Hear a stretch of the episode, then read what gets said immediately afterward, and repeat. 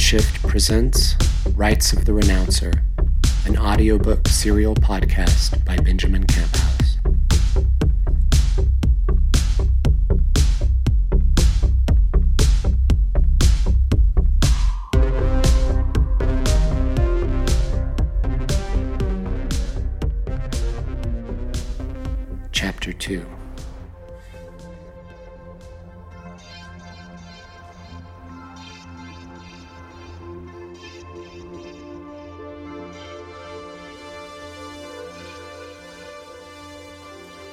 From my readings in the archives, I know we failed to achieve the great technological feats our ancestors had hoped for. Our space travel, in particular, had suffered. We were not able to accelerate to even within a tenth of the speed of light. We had no sleeper pods, could not freeze and unfreeze living human beings. Only modest extensions of our lifespan had been made through gene fixing, and longer life would have been necessary, I imagine, for such capabilities to have been made possible. Since we could not leave one system and arrive at another still alive and intact, what use could the machines possibly have for us in those great distances between stars? They had no need of our assistance in either their long term planning or their day to day operations, and so we had no generation ships. The machines had many limits as intelligent agents, but there is no comparison to be made between our capabilities and theirs when it comes to navigating between stars, preventing collisions, and so on. They outdo us in the avoidance of almost every kind of error, being well suited to the deterministic execution of the activities for which they were engineered. Resource gathering, navigation, and spaceflight, the construction of anything needed from those materials found commonly in orbit around stars, and ultimately the built environment in which we, the humans in their care, would be born and live our lives. By the time of my birth, we had all come to the Vizcaya Prime system as embryos and been incubated there, born out of the fluid sac apparatus the machines used to simulate a womb. To this end, the hospital and its early modest grounds, with its robotic caretakers, these were all the first structures built on the surface with humans in mind. By my generation, there were a few adults to look after and care for the young, but this had not been true for the first several. Those initial attempts at raising human beings had not been successful, the children in question dying early in their childhoods. The hospital at this time was a single domed shelter with its own protective atmosphere. Without viable humans, this was all that was needed. The next few generations made it further, though eventually succumbing to various cancers or dementias before reaching the age I am now. Importantly, though, the last of those generations had been long lived enough to be there for the following generation of children, who were then raised with human adults present for the first time in our history. That first generation of children who grew up with the assistance of their elders was the elder generation that was there for me. It had all been a necessary sacrifice to create this colony. Perhaps not necessary, you could argue. Nonetheless, it was the sacrifice we made, the only way we and the machines had found to make a start. The hospital expanded, and the city grew up in proportion to it. As an Earth city would grow at a scale to match the size of its warehouses, the productivity of its fields, the local transportation network, and so on, Darklight City's primary business was the production and maintenance of human beings, and so it grew accordingly. I spoke earlier of how we failed to achieve technological visions for spaceflight. The same was true of genetic engineering. The machines and we in turn had the power to make modifications but it was not just a matter of separating the good from the bad and eliminating the bad. True, we could identify and prevent many harmful mutations. This was trivial before the machines left the solar system. For our environment, certain variants were always preferred over others. Beyond this, every interesting polymorphism was a double edged sword. All adjustments seemed to reach across the genome and interact with one another and that messiest of sciences, the further interaction with environmental conditions that led to phenotypic differences, was omnipresent. That latter condition was the great experiment in which we all partook, and so the hospital's role continued to be that of the central business district of this enterprise. In any set of experiments sufficiently complicated so as to be interesting, unforeseen circumstances emerge. For us, it was the dream world. Imagine the confusion of the machines. Unable to experience that place directly, equipped only with models of healthy sleep in physiological terms. This simple biological basis for dreaming was the only concept of it that fell in their purview. In the archives, they could only access an awkward mix of technical accounts of dreaming and self reports of human dreamers throughout history, with little to nothing of the raw dreams surviving the act of waking and gap filling confabulation. The machines had comprehensive diagnostics to apply to each human in their care, as matched their gardener's intent, growing us like plants in a greenhouse. Then, as we grew older for the first time, they expanded the scope of their child rearing activities to something like animal husbandry. How does monitoring dreaming even factor into this labor? How would you, an undreaming machine, guess that you should be tracking the subjective contents as reported on waking? To suspect that they would differ categorically, and if so, that it could matter? And then we, on waking. We had experienced and accepted the dream world as it was. Only later, as we aged, did we have trouble comparing our own dreaming experience to that of those half reports in so many eras of accounts, real or fiction, from the archives. What could we or they make of it?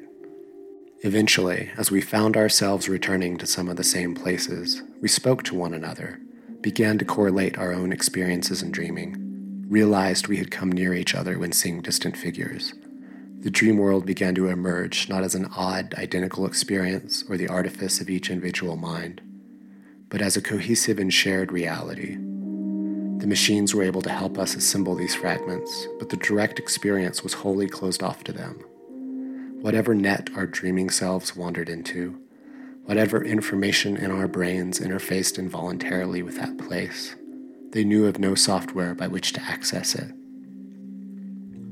I had left the bar half an hour earlier and walked on my own toward the hospital. This was the closest thing I had to a homecoming, the only part of the city I had lived in, changed though it was.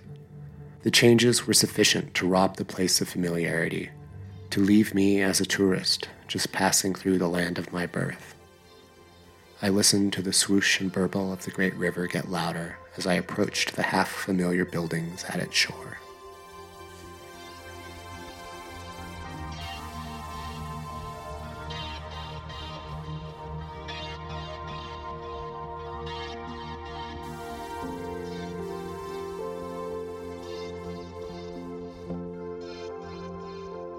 In the hospital, the bodies of the untethered lingered while their minds were away. Not fully catatonic, some instinctive drive kept the reflexes intact. Eyes glanced here and there in response to sound stimulus. If left to fall, a hand would reach out to catch or steady the body it was attached to. It was as if some spacecraft had been left in standby. All support systems nominal, sensors intact, but no pilot, no course, no one to read the sensor outputs of the logs of various subsystems. A few caretakers were there, some machine, some human. In the Vizcaya system, we don't have dedicated professions, at least no sense of a wage or livelihood as in the old times of Earth.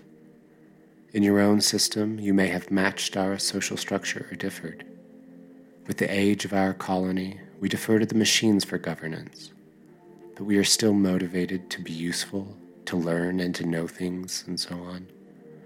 And some people here in the city, out of friendship, obligation, or a sense of appropriateness, made time to help care for the untethered or sit with them. Otherwise, the machines kept to the basic duties of feeding, sanitary disposal, and the like. It was physical maintenance they were concerned with rather than comfort. As I walked that ward where the untethered were kept, I saw many who had been afflicted. 49, the readout displayed account helpfully. I had recognized eight of the faces, a few I had grown up with. The other 41 were born or grew up after my departure. Here in my late 40s, I was an elder among so many afflicted as children, and I possessed a reflexive parental instinct toward them. I wanted to save all of them, but I had to start somewhere. I came at last to where Owen sat, rocking slowly in a chair. He had aged similarly to me, slightly less if my gut impression merited trust. I had been prepared with images the machines had provided, of course, but it was something different to encounter someone in person rather than from a dossier. I felt the breath catch in my upper airway, my mouth suddenly drying out. The image of him I carried inside me was that of my teenage friend, not this empty, aged body. Owen and I were both born in the same generation on Vizcaya Prime, in the settlement that one day would become Darklight City. We only had meager quarters then, small children packed in domes that were being expanded into the grounds of the hospital, the further modules that would grow into the city in various stages of construction. Our generation was considered a resounding success in viability by the machines, a sterile way of saying that most of us did not die or degenerate to incoherent rambling by late adolescence. I knew Owen in my youth with the intimacy that early bands of humans must have felt, before there were larger federations of tribes or states. We were all family of a sort, more diverse genetically, of course. The machines saw to that, not directly related. But all the early bonding instincts made us as siblings and neighbors. With limited quarters and means, we had little in the way of privacy or individual property. Almost everything of his was also something of mine. Owen and I gravitated toward one another. He performed some essential social role I could not. If I made a joke or observation, it was underneath my breath, just to myself. He had a natural instinct for repeating the higher quality of these remarks, giving credit or not as the mood struck him. I was of a mind to shrink away from even the kindest of attentions, and was happy to trade much of the credit for him to surface my thoughts to others. Then there was one night that I woke from my dreams and Owen did not. The material conditions were as simple as that. I attempted to shake him awake, and his eyes opened. He looked at me, but there was nothing there. Even now, composing this account, I can feel my stomach sink with dread at the memory. He was as the other untethered are now, no crew on his ship. The machines had nothing to offer me, no study I made of humanity's past matched his condition. I could find mentions of similar symptoms from outbreaks of viral encephalitis, disorders of dopamine, and other neurotransmitters. None of that applied here. To make sense of what happened, I would have to study the dream world and my experience of it. I did not yet know, but my life course was set from there, my time away and my final return here. If I could have fed my raw experience of the dream world into the machines, would they have predicted the arc of my life? The affliction aside, his body would have been free at least from the anxiety and neuroticism of having its keeper present. I knew I had weathered more exposure to those forces than Owen in that time. Whatever any outside observer would have made of my time on Oneri Station, it was not peaceful the time away and my return. For me, every next move had eventually become obvious and necessary, but the future those moves implied was like a vast sheet of one way glass.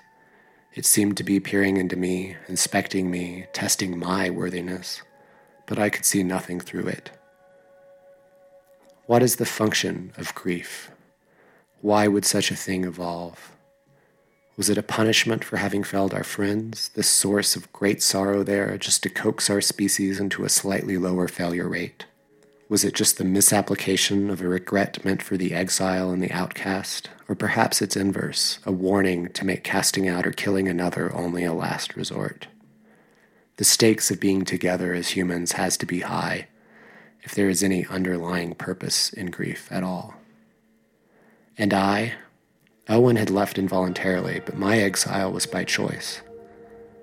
I had made my appeal to the machines a few weeks after he had not woken.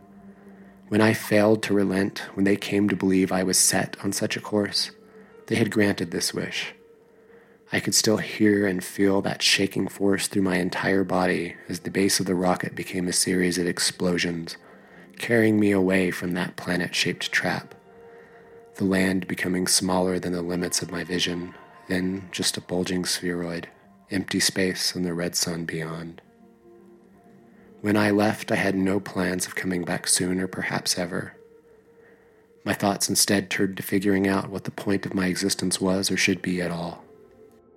What good is a human being? I had considered this question often in my 30 years away. It dominated my thoughts the first few years.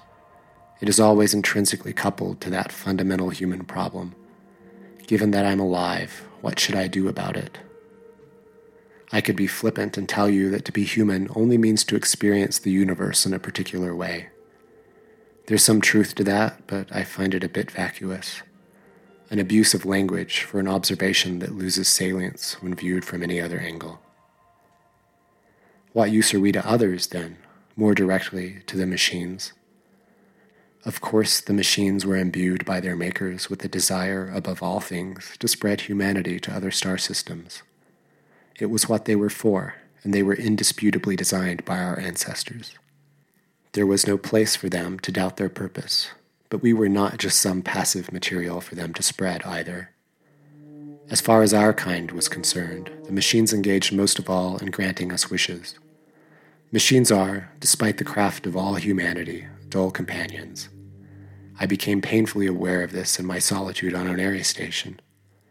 I had machine company, after all, and yet solitude is the right word for what I experienced. I interacted with machines in even more ways than one does another human by voice, text, direct sensing of my own neural pathways, sensory output, whatever means they could supply or invent. On the other side of machine interaction, though, it's all business and no play. This playfulness says something about the essence of humanity, and the machines focused above all else in creating ways and spaces in which we could play. This project of wish fulfillment provided the machines with a vast creative market as instinctively as animals play fight with one another, humans toy with possibilities in the world. Exploration and generation, we were still the machines better in this. And who knew what possibilities would become realities, like my own project here, indulged, granted a life of solitude in orbit. And maybe now I was tapped as part of that greater machine and human hybrid, that superorganism, to venture into the dream world where no machine could, and make use of that training I could not have justified, at least in machine terms, when I undertook it, and as I now know, to encounter, as a representative for our kind, part ambassador and part soldier, what I encountered in that place. In my teens, having lost my friend, none of that had crystallized yet. I just knew it felt wrong to carry on as though nothing had happened. The archives and our virtual environments had taught me that same mix of science and earth history as the other children, this faraway sense of being human. The makers of the machine fleets might have imagined the last few centuries would have been of more interest. Those political and technological developments had ultimately culminated in the project that produced the colony on Vizcaya Prime. It was our origin story, after all. But that period was contingency stacked upon contingency, the noise of each historical accident that led to that unification of purpose having masked the full possibilities of humanity. One person here or there, dying or living in this place or that, this country waxing instead of waning, and vice versa, and everything comes out differently. The archives possessed thousands upon thousands of imagined worlds. The immediately preceding history and soul was of smaller interest and relevance to us than those imaginings being itself but one accidentally wrought example of how humans might live. Even then, I was drawn to the most ancient patterns. Human minds across vast gulfs of time and space had engaged with one another, working on the same problems over and over again.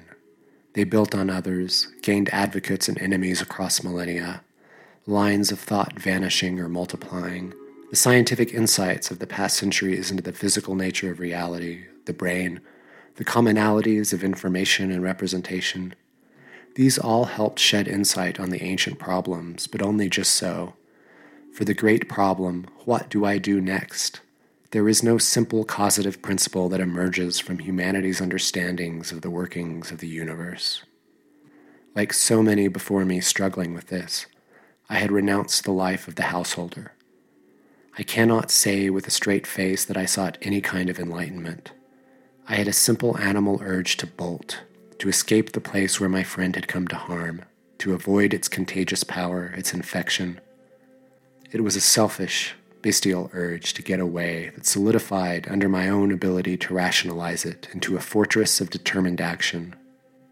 Then I fell asleep for the first time while my shuttlecraft made its way to the small, newly assembled habitable quarters in the relay point at Viscania Prime Lagrange 5.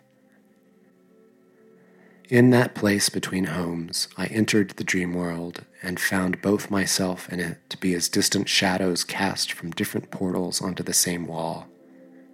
I had a new purpose then. I did not know where it would take me, did not know the point of being human then or even now but I knew of a point, one thing I could do, an obvious next step. And so, in taking these steps, we chart out the course of our lives. Ready? A machine voice in the earpiece. The time for revisiting these thoughts had ended. I felt the drowsiness hit me as I sat next to Owen and nodded. A small, wheeled drone entered the room and extended a single appendage with a needle and lens toward me. I presented my right wrist, a fast, unceremonious snap, and the needle entered a vein. Then a bandage was wrapped around me by another arm that must have been extended by the same machine. I was connected to the IV. I sipped from a cup of black tea. This I had come by honestly, experimenting with camellia plants in my garden until the right mix of isolated biome, substrate adjustment, and genetic fiddling had given me access at last to one naturally occurring form of caffeine that time tested central nervous stimulant, and its corresponding spikes in adrenaline and cortisol secretions after consumption. The human mind was like a stringed instrument. It needed a certain level of tension to function ideally. Too little, and it flapped around uselessly, failing to produce any audible tone. Too much, and it would snap when played. I joined those before me who had used tea to tune their concentration carefully to match the work at hand. I felt a hyper awareness of my body and its configuration begin to spread over me. Something was out of place. I reached into my pocket and pulled out the evil eye charm. The Nazar, as the machine had informed me in its rambling, that the child had handed to me on my entrance to the city. The abstract eye on the surface seemed somehow aimed at me without looking. There were several similarly colored beads strung along a bit of cloth leading back from the eye, the blues, whites, and blacks turned just out of alignment with one another. I worked my fingers around the beads, feeling a compulsion to tweak their arrangement.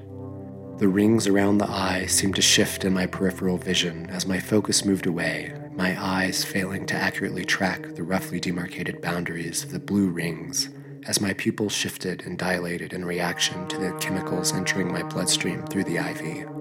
I held Owen's hand, sitting in that ward, the chemical cocktail the machines and I had prepared sweeping through my body, beginning to soften my perception. My visual input faded slowly as a sense of otherworldly calm took hold. I felt the steady beat of Owen's pulse from my grip on his hand. Now, already scarcely remembered, the high frequencies of beeping around me sucked down to a lower range, then washed out into a steady, uncolored tone, then pure physical sensation. That pulse would lead me, at least I hoped, to him, or some other input from my real world perception or that of the machines monitoring him, feeding me raw signal. I hoped one of those would provide me a means by which to find and anchor him. Those thoughts and plans were already dissipating from my awareness, though. The unconscious parts of me would have to see to them. I closed my eyes, feeling that half sleep take me.